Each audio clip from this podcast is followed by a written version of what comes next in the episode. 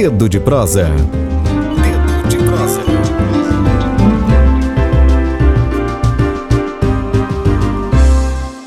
Vamos sim, vou apresentar aqui nossos entrevistados de hoje. Hoje, dia 6 de outubro de 2021, nosso Dedo de Prosa é com a historiadora, jornalista, educadora, cinéfila e cofundadora do Núcleo Piratininga de Comunicação, junto com o saudoso aí Vitor Gianotti e Cláudia Santiago.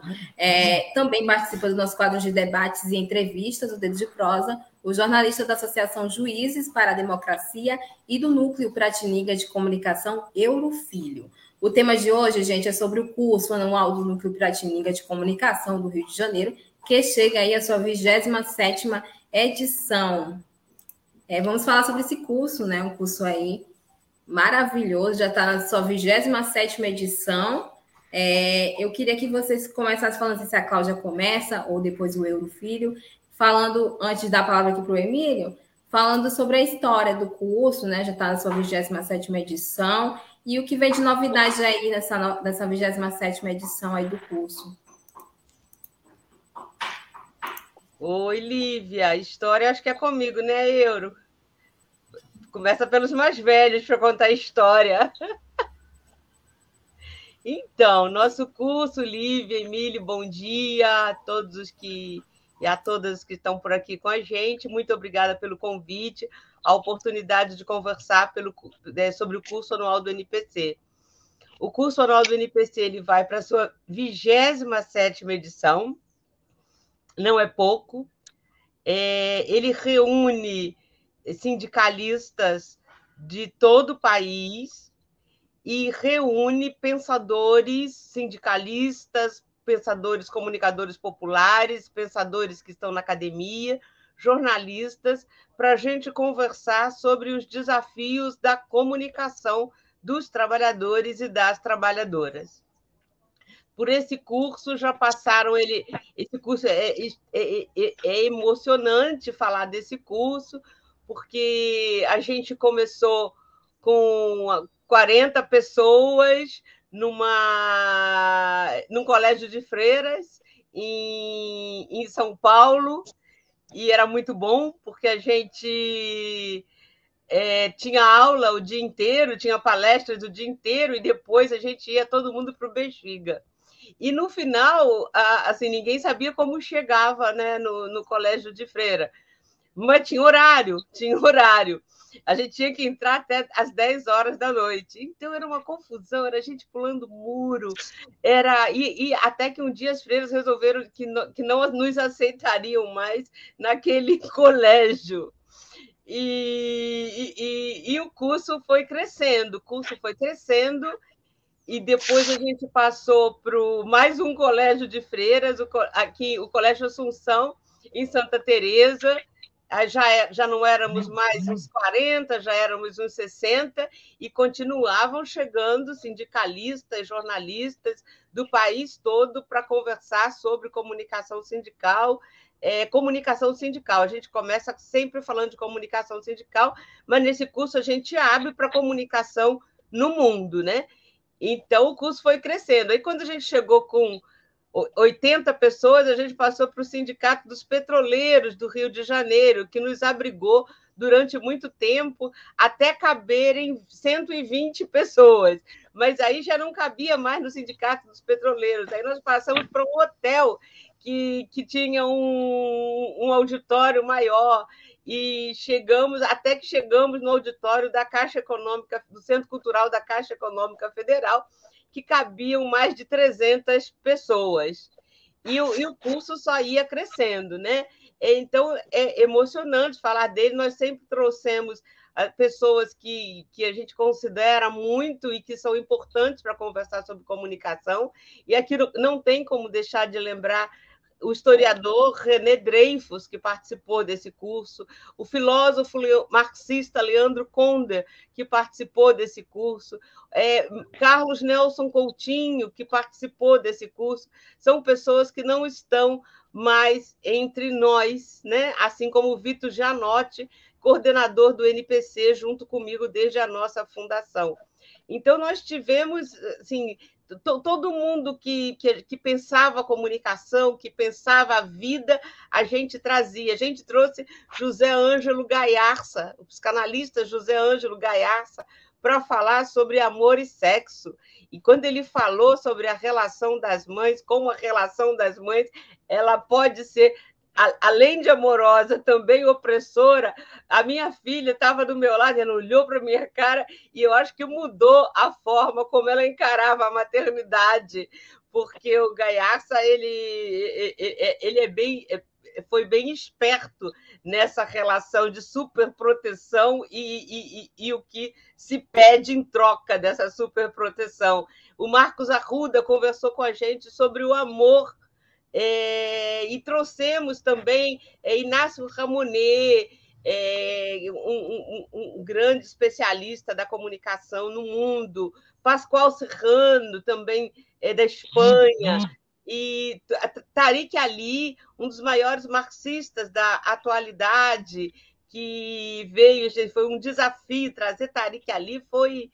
É, nossa, como é que a gente ia conseguir trazer esse homem para que ele sabia lá o que era o NPC e foi simplesmente um e-mail que eu enviei para ele e falei: "Olha, a gente faz um curso para sindicalistas e gostaria muito que você viesse". E ele falou: "Eu vou com prazer" participar e trouxemos o só que ele, ele pela idade ele, ele queria viajar de primeira classe e foi um Deus nos acuda para conseguir o dinheiro para trazer é, no, no, nenhuma crítica ao Tariq ali por, por isso é, as pessoas envelhecem mesmo e precisam de conforto de cuidado né e veio, foi uma simpatia. Então, assim, Gaudêncio Frigoto sobre comunicação, a professora Adelaide Gonçalves, do, do Ceará, sempre nos, perto da gente, é, Emílio Azevedo, do Maranhão, jornalista Emílio Azevedo, esteve com a gente no curso.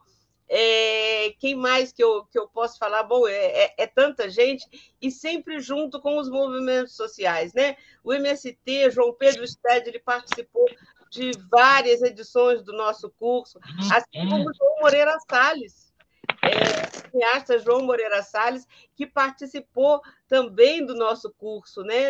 No, no, na época presencial, nós terminávamos o curso sempre com uma sessão de cinema no Cine Odeon, na Cinelândia do Rio de Janeiro, uma das nossas pérolas, um, um dos cinemas mais bonitos da nossa cidade. E, e, e, e era muito lindo, né? No, no, domingo, todo mundo se encontrando no centro da cidade, gente de tudo que é canto do país, para conversar com essas pessoas que eu citei aqui. É, o Guilherme Boulos, é, que veio na mesma, no, no mesmo curso de Emílio, né, Emílio? O, o, o, Guilherme Boulos participou do nosso curso, o MAB participou do nosso curso, o Movimento dos Pequenos Agricultores sempre teve nos nossos cursos, e também uma grande preocupação de ter a favela no nosso curso. Né? E foi muito. E, e, e, e essa ideia de ter a favela ela. Aí não, a gente passou também pelo auditório do, do Conselho dos Contabilistas no Rio de Janeiro, que é quando entra a quando é, é, entra a favela no curso. Entra através do MC Leonardo, que ele vai cantar um funk. E, e, e, e nessa, e, dessas, e, nessa edição, a Beth Carvalho também participou. Né? E, foi, foi muito interessante esse contato que os sindicalistas tiveram com a juventude que mora nas favelas do Rio de Janeiro. O, o, o, Leonardo é da Rocinha. E aí não parou mais, né? Foi o rapper fiel que virou. É, to, as pessoas conhecem o rapper fiel em tudo que é canto. O MC Julião, o MC Papá, é, o, o Mano o Calazans. A gente e, e, e, e, foi, e a gente percebia que as, muitas vezes as pessoas estavam tendo contato com essa, essa realidade, como diz assim, é, a, como é que é um termo que alguém usa?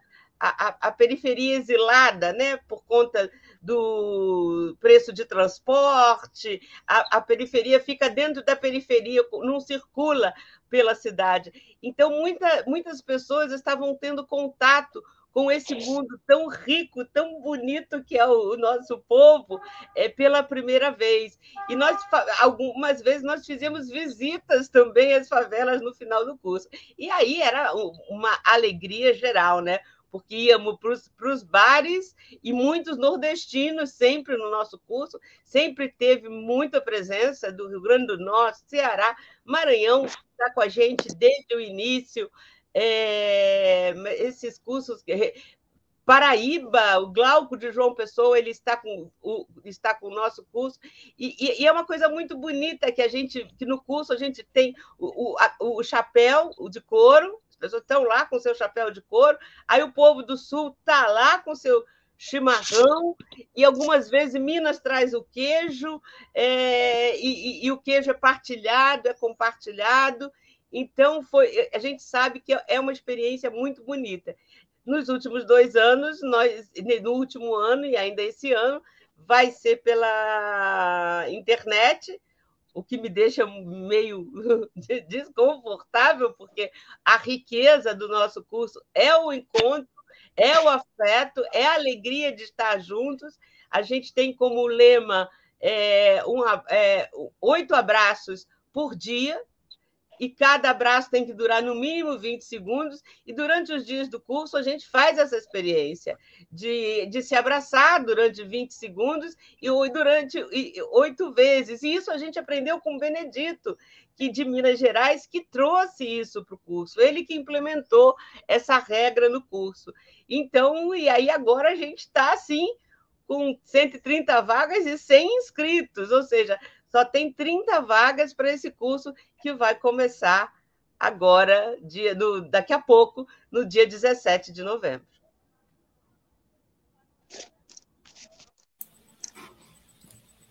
Pode, pode falar, Emílio, se quiser.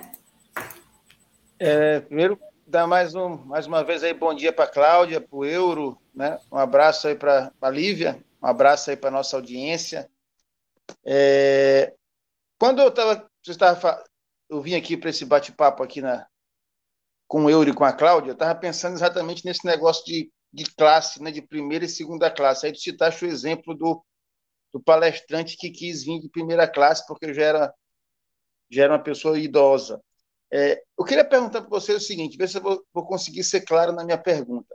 O NPC trata de comunicação contra-hegemônica. Né? E uma coisa que vinha me incomodando, assim, já há algum tempo, e sempre me, ou, ou, ou, sempre me incomodou, é mais ou menos a, a notícia, a informação que sai da, da, da, mídia hegemônica, da mídia, da mídia de mercado, parece que ela tem um valor maior não é? numa sociedade de classe do que uma, uma, uma notícia, uma informação que vem de uma comunicação feita na favela, de uma comunicação sindical, popular, ou dita alternativa, é, será que não seria o caso da gente começar a dizer que a gente, nossa comunicação é de primeira classe? Eles é que têm que se virar para fazer uma comunicação também de primeira classe, porque historicamente a comunicação deles muitas vezes é de terceira, né? Quem censurou o comício das diretas na década de 80 não foi a, a mídia feita pelos sindicatos, não foi a mídia feita pela periferia, é, havia um milhão de pessoas na, na, praça pública, eram outros tempos, não tinha rede social, é, não tinha internet ainda da forma como tem hoje, é, e eles censuraram, é, eles, eles não deram as imagens, com um milhão de pessoas pedindo eleição no país. Né? Uma relação com esse entulho que está aí hoje no governo federal. Então, não seria o caso, minha pergunta é essa, a gente dizer que o que é, o que é tra trabalhado no NPC, nesse curso que vocês fazem, que é um curso muito interessante, que eu tive realmente a oportunidade de participar numa mesa com a Inês, com aquela, com aquela moça de São Paulo que lida com. A Inês é da Voz das Comunidades, e a moça era trabalhava. Maíra Dal Negro. É, com a população negra, com a população de rua de São Paulo, né? População de rua, é... movimento negro de São Paulo. É, então, não é o caso da gente dizer que o que é feito aí é a comunicação de primeira classe, é a, é, é a que deve ser levada mais em consideração porque o bom jornalismo tem que tratar de verdade. Né? Não pode brigar nunca com a verdade e com os fatos. Aí, mas parece que a nossa é parcial e a deles é imparcial, a deles é de primeira e a nossa é de segunda. Eu queria, não sei se fui claro na minha provocação, que vocês falassem sobre isso. É bem interessante. Eu aproveito então para falar agora. Eu acho bem interessante essa provocação do, do Emílio, né? Porque essa é, essa, esse é, o grande, é um dos grandes assuntos, né? Que a gente trata né, nas discussões do, do curso, é, seja no curso anual ou no curso que a gente faz ao longo do ano com os militantes, com as pessoas que, que, que passam ali três, quatro meses com, com o NPC, uma das coisas que a gente trata é justamente isso, né? É, esse aqui é o jornalismo ideológico, é o é jornalismo de guerrilha, e o jornalismo imparcial são, são eles, né? E uma coisa que me chama muito a atenção, Emílio, em cima disso que você falou, é que a partir de 2013 é, a gente tem um eu acredito que a gente teve um advento muito grande em que essa questão de você ir atrás do jornalismo ou da mídia alternativa ganhou corpo. Né? As pessoas de um, algo que era muito restrito ao campo da, da esquerda, de buscar veículos alternativos, veículos populares, veículos de comunicação que têm um viés é, de, de, classe né, muito, muito forte, se espalhou para o restante do, do, Brasil. Né? Hoje todo mundo tem alguma crítica a fazer em relação à Globo, em relação à Veja. Então, isso meio que se espalhou a partir das manifestações que a gente teve no Brasil em 2013. E uma coisa que eu, que eu reparo, qual foi a postura dos, dos jornais, né? qual foi a postura dos grandes veículos, dos veículos empresariais de comunicação, cientes de que não tem jeito, esse negócio de jornalismo alternativo pegou mesmo, é, as pessoas estão cada vez mais conscientes de que existe um jornalismo comunitário, existe um jornalismo popular que está aí, que ganhou corpo, né? Então nós vamos fazer o quê? Agora, a partir de agora, nós somos o jornalismo profissional, que é isso que eles estão se, se auto é, nomeando agora, né? Não, então, só que é o seguinte, beleza, vocês que estão aí, vocês existem, só que nós somos o jornalismo profissional. O jornalismo profissional é isso que, que a gente faz. O que a agência Tambor faz é, é bacana, é maneiro, é um jornalismo ali né, popular do Maranhão, mas o jornalismo profissional mesmo é o que a Folha faz. Então, se você quer a informação de qualidade, imparcial e profissional, é, seja, um, seja assinante da Folha, apoie o Globo. Então, isso é, uma, é, uma, é meio que um, um argumento que eles começaram a utilizar é, no meio do, nesse, nesse processo de 2013 para cá, né? Mas acho que é, é, requentar esse debate mesmo. No fundo, no fundo, é, é eles tentando afirmar esse lugar deles de que eles não são ideológicos, né, como se eles não rezassem a, a todo o receituário e a cartilha dos donos do poder, dos donos do dinheiro, do agronegócio. Você tem um comercial pago em plena Rede Globo enaltecendo o agronegócio. E aí eles vão dizer que não, não, a gente, a gente é o grupo de comunicação sério dessa história. Né? E, de fato, assim, é, o jornalismo das favelas, o jornalismo dos sindicatos é jornalismo com, com J maiúsculo, né? É jornalismo grande que a gente faz, porque a gente está ali justamente é, tentando tratar das contradições da nossa sociedade. Né? Está justamente apontando o dedo para aquilo que o tempo todo está é, tá sendo maquiado. Né? A, gente, a gente não usa eufemismos para tratar dos assuntos, né? Ah, aconteceu um caso de discriminação racial no centro do, no centro no centro de São Luís, né? No centro do Rio de Janeiro, ah, houve uma, um, confronto, um confronto policial e aí moradores foram mortos. A gente não, não usa desses eufemismos para maquiar a realidade. A gente dá nome aos bois, a gente fala assim: olha, o que está acontecendo o que acontece no Rio de Janeiro e nas grandes capitais do país né, não é confronto, não é combate à criminalidade, é política de extermínio de pessoas negras, pobres, faveladas e trabalhadores. Né? Então, dar nome certo às coisas, né? você de fato é, chamar as coisas pelo que elas são de fato, que é um racismo, a gente vive num país racista, que, que quem apoia né, política fiscal, as Miriams Leitões da vida, os Sandenbergs, os Alexandres Garcias, os Bonner, que apoiam a política de, de arroxo fiscal, que é, é, um governo responsável é aquele governo que aplica sanções econômicas né, para controlar as contas, é racista, é elitista, é, é, é burguês, assim, é antipovo, porque essas pessoas elas são irresponsáveis ao defender esse tipo de medida, que lá na ponta do processo vai significar o quê? Menos posto de saúde. Né? A gente viu agora, o país estava completamente desguarnecido para enfrentar uma situação grave como essa de pandemia. E por que, que a gente teve tanta dificuldade para comprar teste, para ter leito, para ter né, profissionais da saúde que, que, pudessem fazer o enfrentamento? Né? Por que, que o Brasil não, não, não teve tanta dificuldade de desenvolver uma vacina 100% brasileira, né? muito embora a gente tenha aí a AstraZeneca, a Coronavac, que é uma parceria da Fiocruz com Oxford, né? a Butanvac, né? uma parceria do Butantan com um laboratório chinês, o Sinovac, né? se eu não me engano, é, mas a gente estava totalmente desguarnecido para enfrentar uma situação séria como essa. O que, que o teto de gastos ele impõe ao país?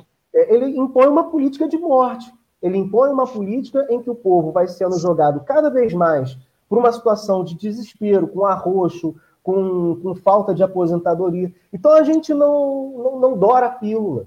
Né? De fato, assim, o nosso dever como, como jornalistas, como, como pessoas que fazem essa comunicação popular, é, é, é, acreditar que o que a gente faz é um jornalismo grande mesmo, né? não é um jornalismo ideológico, porque eles, eles, eles conseguem ser mais ideológicos do que nós somos.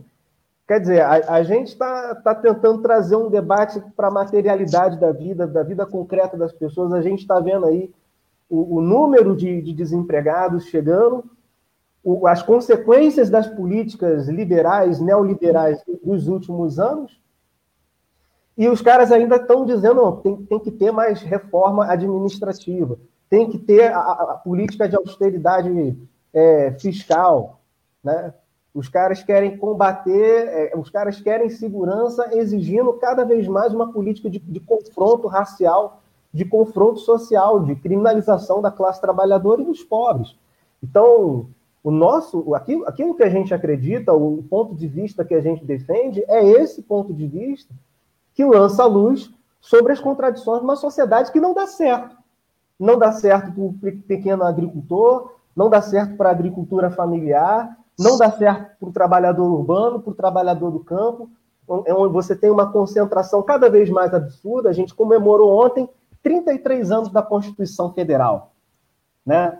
Foi comemorado esses 33 anos. E, e o que, que nós temos a comemorar com a nossa Constituição, que é tida como uma das constituições mais avançadas do mundo, mas na vida concreta das pessoas, a gente já teve a reforma agrária? A gente conseguiu fazer a reforma agrária? A reforma urbana? O, o, o ensino superior do país, as, as nossas universidades, elas realmente são universalizadas? Todos, de fato, têm acesso ao ensino público superior de qualidade? Então a gente ainda tem muito a caminhar. E, e, e o, o nosso papel é dizer: olha, existe uma enorme parcela da sociedade brasileira que está à margem da Constituição, que está à margem dessa democracia que, que eles tanto defendem. Vamos defender a democracia, vamos defender a democracia. Mas que democracia é essa que nós temos para defender? Uma democracia que nega os povos indígenas, é uma democracia que nega a população negra, uma democracia que nega direitos à classe trabalhadora, ela precisa ser destruída mesmo. Né? A gente precisa desfazer dessa democracia para começar outra, uma democracia que seja realmente popular. E esse é o papel da comunicação, né? É, é, é, é levantar essas demandas que a gente não vai ver no, no Jornal Nacional, que a gente não vai ver na Folha, a gente não vai ver nas colunas dos grandes jornais. Então, eu sou, total, eu sou totalmente de acordo com você, amigo. Assim, de fato, o que nós fazemos é a grande comunicação, porque é a comunicação que interessa a grande parte da população.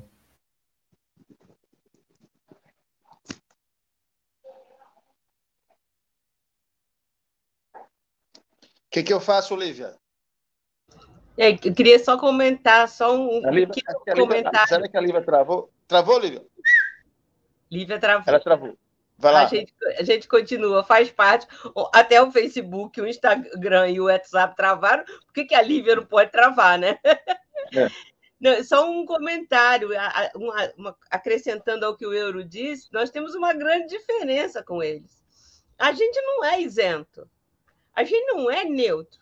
E a gente diz, a gente não mente que a, a gente é um, um, jornal a serviço do, do, Brasil, como dizia a Folha, nem sei se é esse slogan da Folha de São Paulo ainda hoje. Mas a gente não, nós fazemos uma comunicação a serviço da classe trabalhadora. Então, nós não estamos interessados é, no desenvolvimento do agronegócio, não. Nós estamos interessados nos pequenos agricultores. Só, essa, eu, só isso que eu queria complementar. É, eu vou fazer aqui mais uma provocação para vocês dois, é, mais uma pergunta.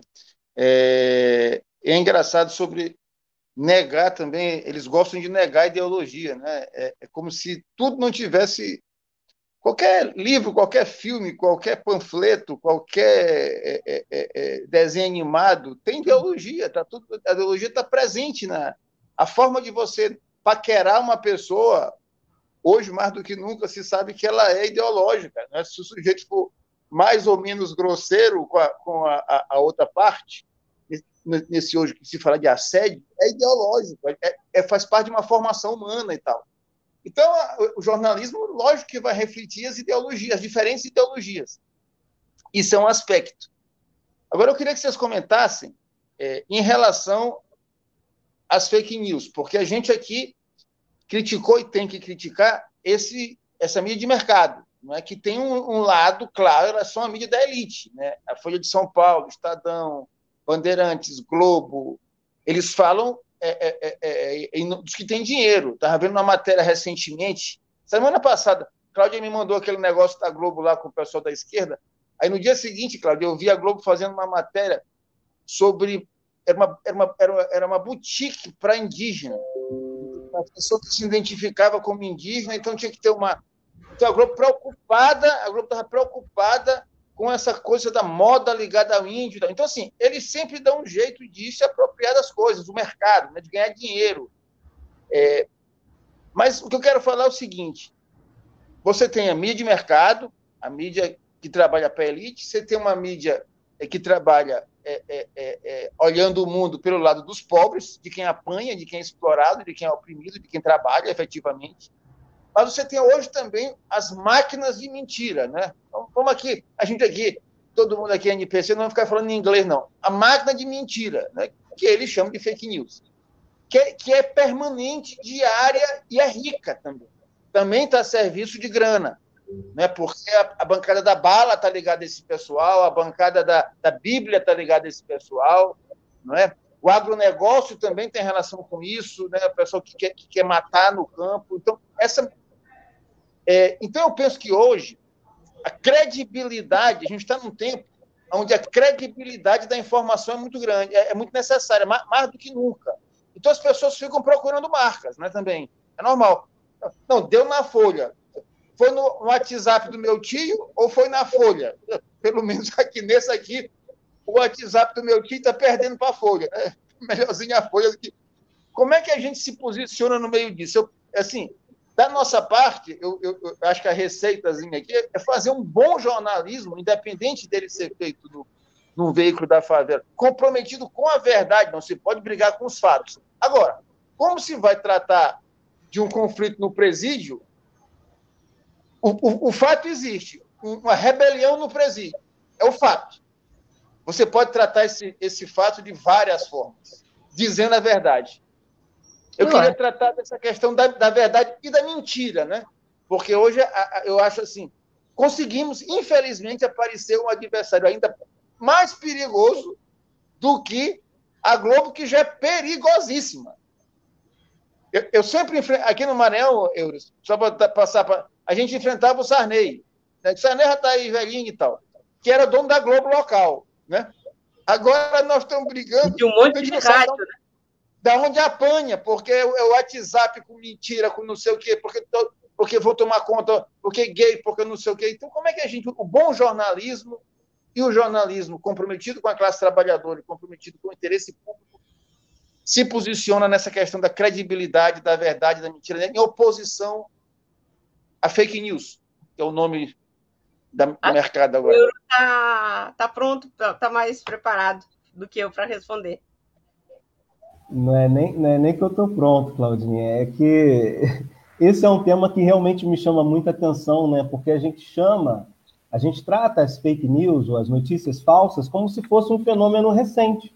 Sendo que isso é uma coisa que já existe há muito tempo e é praticado justamente pelos veículos de comunicação consagrados e que hoje, com esse discurso que eu falei, né, o jornalismo profissional no combate às fake news. Eles utilizam justamente o argumento da, do combate às fake news também como uma forma de se colocarem né, como os, os arautos do jornalismo profissional. Então, sendo que eles, eles são os grandes mentirosos dessa história.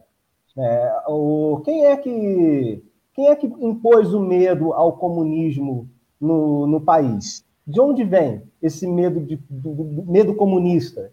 Né? De onde vem esse medo, medo do, MST? do MST? Quem, quem tratou sempre o MST como os grandes terroristas?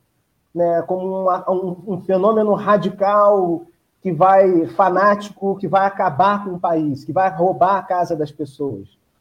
É, quem foi que, que no, durante os governos do PT, a gente pode ter discordâncias, como foi o governo do PT aqui e acolá, a gente pode analisar o, o governo. Mas quem tratou o governo do PT como uma grande ameaça comunista que estava implantando uma ditadura né, com seus articulistas de sempre? Onde estava Reinaldo Azevedo, que hoje está aí posando de moderado, lavando a imagem dele. Onde é que ele estava? Quem cunhou o termo petralha? Né? O, que, que, a, o que, que a Folha de São Paulo faz desde sempre e continua fazendo, dando espaço para racista convicto e confesso escrever texto dizendo que não, é, na verdade, na época da escravidão do Brasil, né, sujeito que escreveu guia politicamente incorreto da história, né, falando não, porque na verdade na época da escravidão do Brasil você tinha gente que tinha ascensão social e, e, e era até mais rico do que as sinhás na época da, da escravidão. Não sei quantos acompanharam é, é, essa questão que aconteceu aí do, do, do, articulista lá defendendo que a escravidão, na verdade, não foi tão ruim assim para as pessoas pretas. Então, quem gerou, né, quem ajudou a trazer essa coisa da pós-verdade, né, que todo mundo fala hoje, ou são os próprios veículos de comunicação.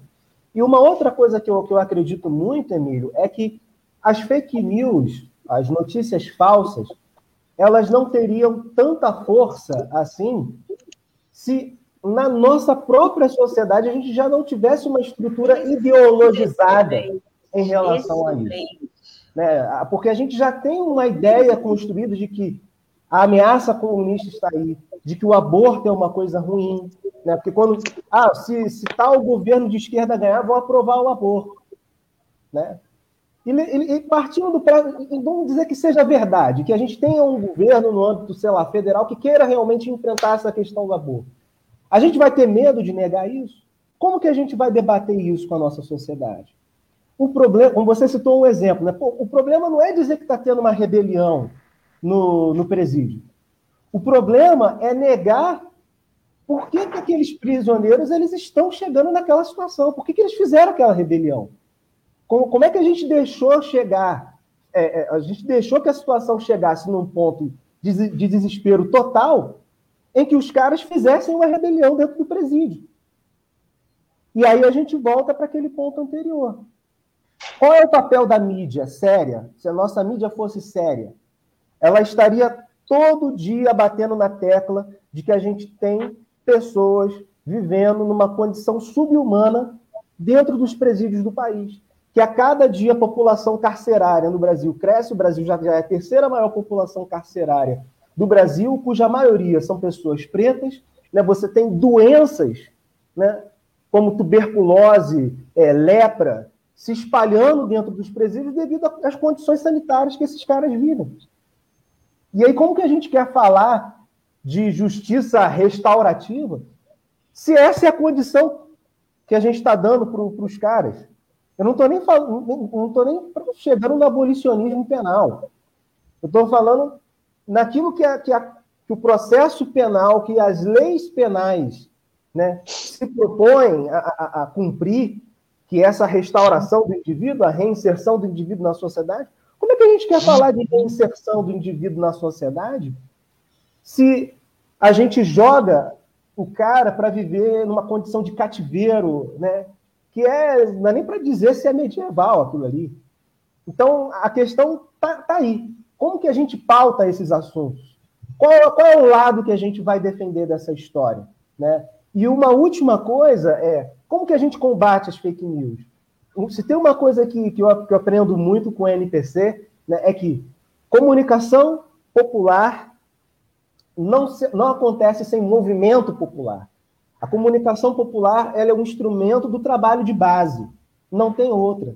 Então, a melhor, a melhor credibilidade que a gente pode ter para combater as ditas fake news, que não é de agora, reafirmando, é estando lá no dia a dia, são nas reuniões comunitárias.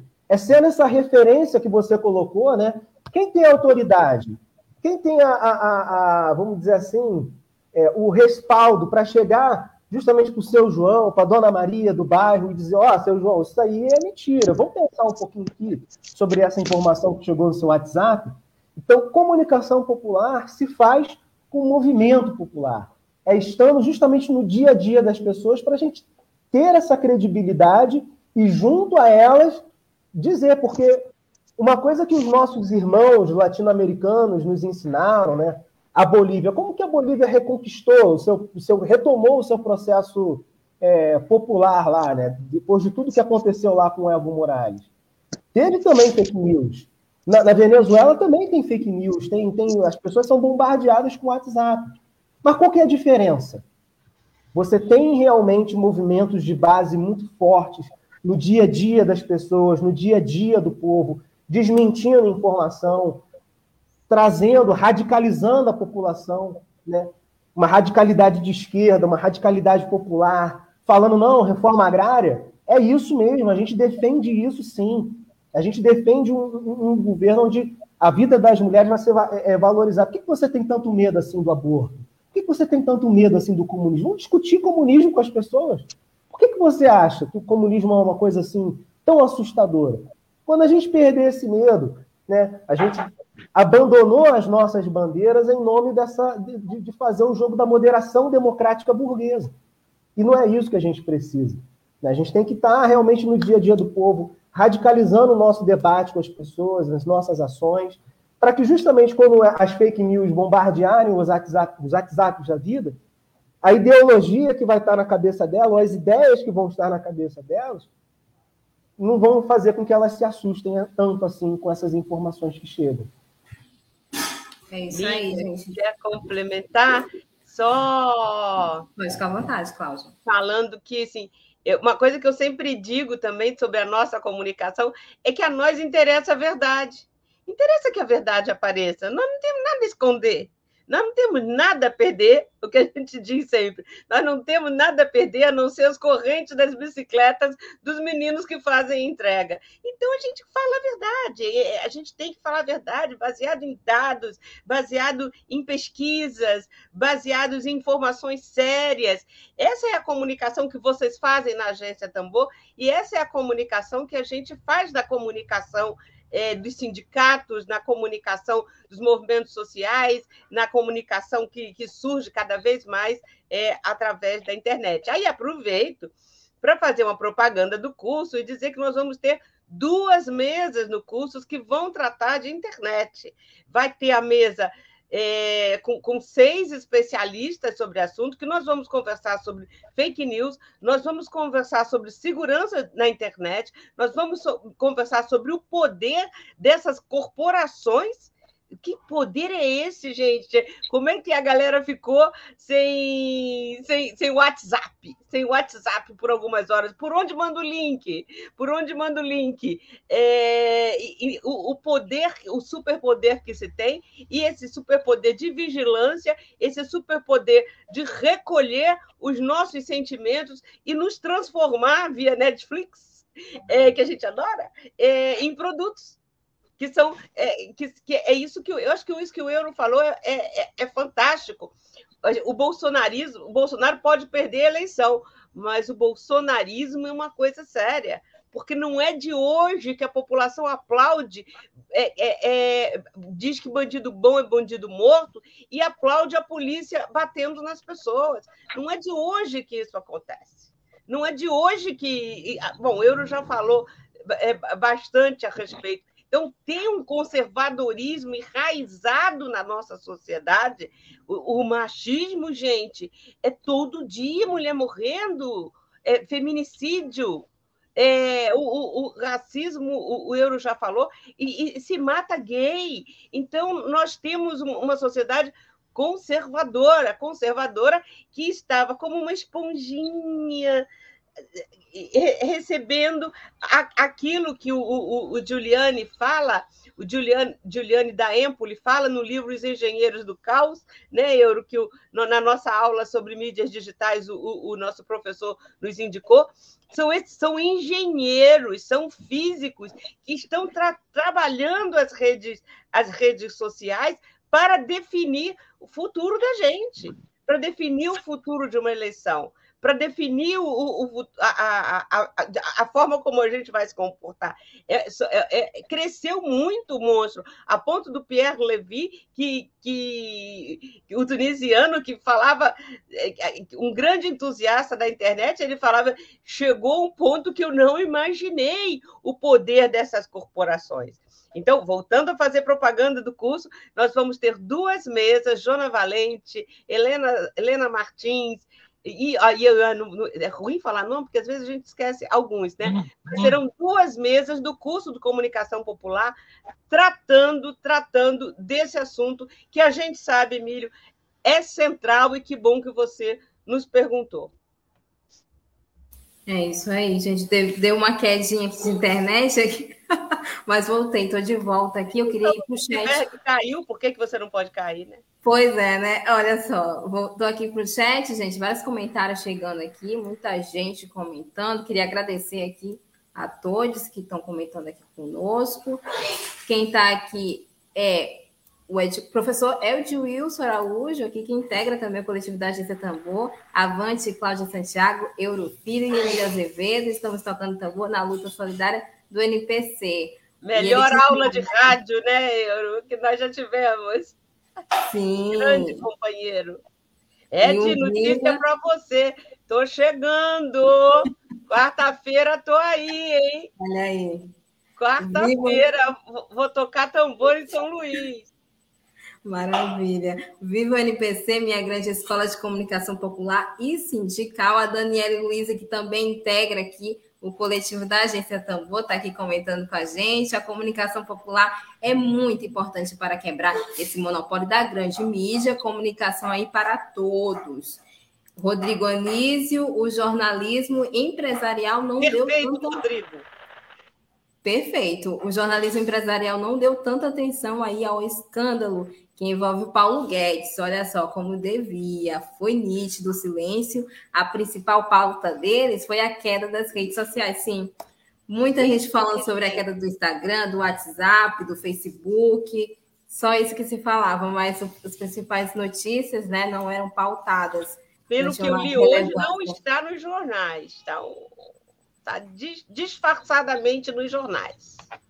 Sim, e ele diz mais aqui, gente, ó, não mostra as coisas boas vindas dos movimentos sociais, nada é falado sobre a importância do MST.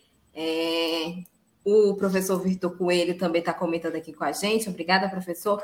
Não existe projeto ditatorial sem prévia construção da imagem do inimigo interno. Tem o estado aí de exceção das periferias para cuidar de bandido. Agora tem Bolsonaro aí para acabar com o comunismo. Dizer palavras do professor Vitor Coelho. Obrigada, eu tô... Exatamente, Cláudia. E eu estou aqui com o, o, o Instagram aqui do NPC aberto com o card do curso, gente. É, no site tem a programação, não é isso, Cláudia?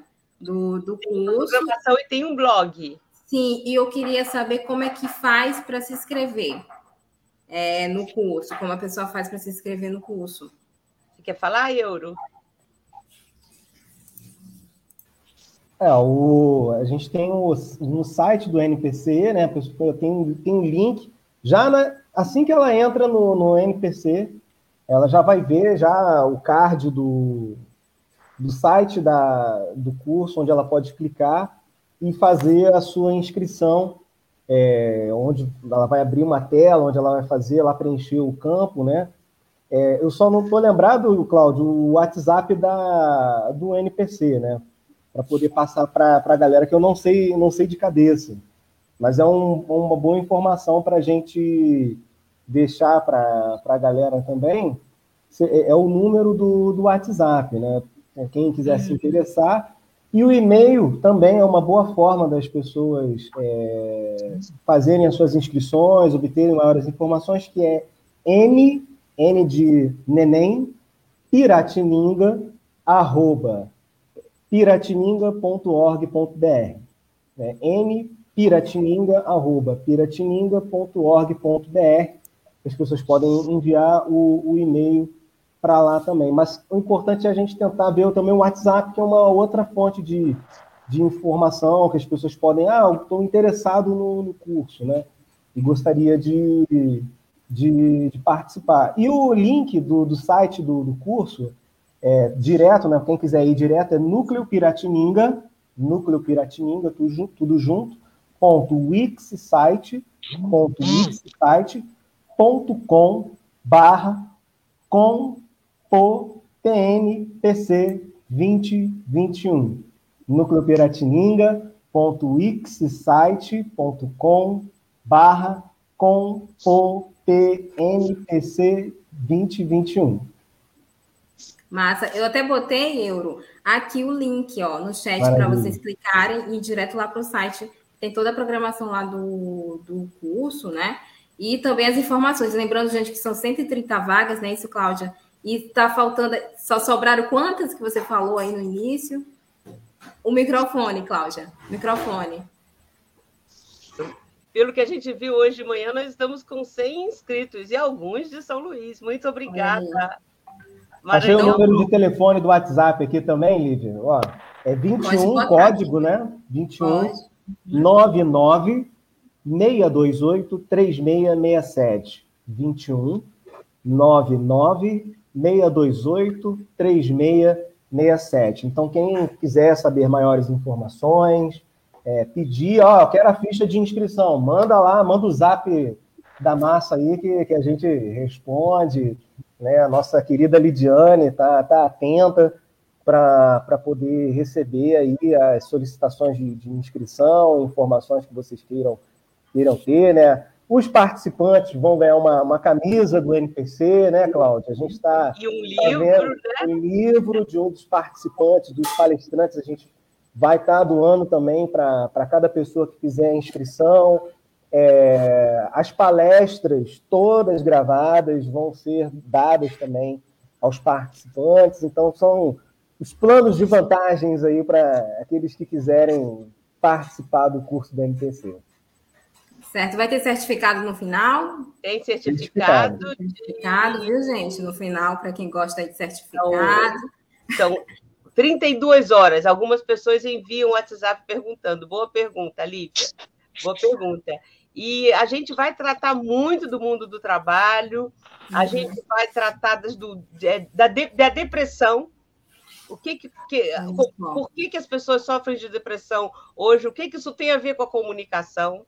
Então, é uma pauta muito ampla, muito bonita. Eu acho que eu botei o link errado aqui. Eu acho que eu botei eu, o link do curso de comunicação popular. Aqui no privado, né? Eu estava até vendo aqui. É, eu vou botar o link certo aqui. Bom, mas é bom que vocês conhecem o nosso curso de comunicação o nosso curso de comunicação popular. Agora eu vou botar o link certo, eu, eu fiz você Isso. falar tudo errado. É... Cadê, gente? Me perdi. Estou botando no chat privado, Lívia, se você puder colocar. Tá, eu coloco aqui no chat para todo no mundo. Chat. Então, aí a gente pode ver, olha, tem, a gente vai conversar sobre comunicação e geopolítica, a plataformização do trabalho, a comunicação de resistência no Brasil, comunicação, subjetividade e hegemonia, comunicação e pedagogia colonial, precarização, pandemia, depressão, religião e luta, esquerda na internet, comunicação, trabalho e capital. Ó, a esquerda na internet, nós vamos ter os especialistas Nájila Passos, Scarlett Rocha, Guilherme Micami e Diego Dorgan, que vai falar sobre a esquerda na internet. E internet, polifonia, caos e controle social serão Jonas Valente, Helena Martins, do Intervoz, e Tiago Firbida, da Artigo 19 e vamos conversar muito sobre a comunicação sindical. E no final a gente fecha, não podia deixar de ser, com comunicação e cultura, com a Denilde Petrina, do coletivo Vozes da Rua, de Juiz de Fora, Wilson Rabelo, ator, Renato Arueira, é, ator foi do filme Bacurau, Renato Arueira, chargista, cartunista, Tânia Farias, atriz, Rafael Calazans, MC, e Afonso Celso, professor e ator que faz belos esquetes para o Simpro Rio, sindicato no qual ele é vice-presidente. Massa, gente. E lembrando que o curso vai de 17 a 20 de novembro, aí quatro dias de curso para você. Se inscreva aí, corre, porque somente estão sendo 30 vagas, né? Vão ser preenchidas é. bem rapidinho, viu, Cláudia? É, a gente já. Daí a gente já, já recebeu algumas. E Lívia, você tem bolsa, viu? Olha só, olha aí, ó. Pode se inscrever. Maravilha, gostei, viu? gente, e temas assim super importantes aí, levando o contexto aí de crise política, crise sanitária que nunca tem fim aqui no país. É, agora, 12 horas e 27 minutos, eu abro espaço aqui para vocês para fazer as considerações finais. Emílio, mais alguma pergunta para a Cláudia, para o Euro? Se ficou faltando dizer alguma coisa do curso desse ano aí, fica à vontade nessas considerações finais. um abração, Euro. Muito prazer, viu? Prazer, prazer todo meu. É, eu gosto, gostei demais de estar aqui com vocês, dialogando. Eu acho que a gente precisa. Já passou da hora, né? Há muito tempo, né? Já passou da hora da gente realmente levar a sério a questão da, da comunicação. Nós perdemos uma grande oportunidade quando tivemos um, um governo que a gente pode dizer, entre aspas, que era nosso, talvez, não sei, mas um governo que era dos trabalhadores, a gente perdeu a grande oportunidade de fazer também a reforma da comunicação. Né? A gente tinha, tem a reforma agrária, a reforma urbana, e, e tinha a reforma da comunicação também, né? da cultura né? desse país, da gente poder repartir esse grande poder que é a comunicação, fomentar a comunicação nos rincões do país, das pessoas poderem contar suas histórias, falar de, de, de seus lugares, né? mostrar sua, sua cultura, mostrar os seus saberes. Né? A gente perdeu isso. Então a gente não pode mais perder essa oportunidade, né? não podemos mais negociar essa, essa bandeira. E o NPC, eu falo como alguém que é, é, um, é um eterno aluno, um eterno parceiro do, do NPC e hoje colabora com, com o NPC, né, cumpre esse papel. Né, o Núcleo Piratininga de Comunicação é, in, há muito tempo entendeu isso e luta para que os trabalhadores dos sindicatos possam se comunicar mais, estar mais presente no dia a dia dos operários, dos trabalhadores, das, das diversas categorias, né? É, que a gente possa assim é, estar presente né, no dia a dia do povo, nos seus territórios, na, nos seus lugares de moradia, de convivência, produzindo comunicação, nas igrejas, né? É, sim, aquelas igrejas que têm esse apelo popular, que têm essa, essa mentalidade aberta para as reais demandas da, das pessoas, dos seus bairros, né? Então, é preciso estar presente e esse é o papel que o NPC tenta cumprir, de formar comunicadores populares, de, de ser uma, uma linha auxiliar dos movimentos sociais, dos movimentos populares. Né? Então, conheçam mais o, o, trabalho do NPC e participem do curso anual, né? que é um grande momento de, de encontro, mas também de congraçamento. Eu queria terminar só fazendo uma pergunta para o Euro, que eu não sei. Euro, com quanto, quantos anos você tinha quando você chegou no NPC? É, eu acho que eu estava ali em 2012. Acho que eu estava com 25 anos. Eu há 26 por aí. E você fez comunicação depois do, do, contato com o NPC? Depois eu fui fazer jornalismo. Isso é uma, uma informação importante aqui, né? É, eu me decidi por jornalismo depois de conhecer o NPC. Foi quando, quando eu bati o martelo, né, tá, vivi esse processo de, de busca, né? Pô, e aí, que, que, que eu, onde eu me encaixo nessa história? E o NPC foi, foi quem me apresentou o jornalismo com essa, já com essa possibilidade de ser um jornalismo é, realmente como a gente falou, Emílio, jornalismo com J, J maiúsculo, né? O jornalismo primeira classe, de, primeira classe. Primeira classe, primeira isso. Classe. O jornalismo de primeira classe. Né? Então foi aí que eu, que eu optei pelo jornalismo. Muito obrigada, só tenho a agradecer. Na verdade, eu vim aqui para responder a primeira pergunta, que era a história do curso. O entrevistado mesmo é o Euro. Muito obrigada, Lívia, Emílio, mais uma vez, Agência Tambor. Ninguém fica para trás, amigos para sempre. É isso aí, Cláudia. Até, só que só um até breve aí para os dois, e a, a, a Agência Tambor é parceira do NPC e está sempre à disposição. Muito obrigada. Se vocês quiserem. Tamo junto sempre. Obrigada, Euro. Obrigada, Cláudia Santiago e a toda a nossa audiência, né, que ficou aqui com a gente até agora. Professor Vitor Coelho comentando aqui, ó, foi ótima conversa. Parabéns, Cláudia euro. E o NPC aí, o NPC, primeira classe, olha só, primeira classe, mas sem contas no offshore. Isso, Vitor, isso, Vitor. Já é, vamos Victor. usar bastante essa entrevista para divulgar o curso. Vamos é isso ela para divulgar o curso. Emílio, no nosso caso, até breve, até breve mesmo, né? Eu vou ver antes de ver o euro.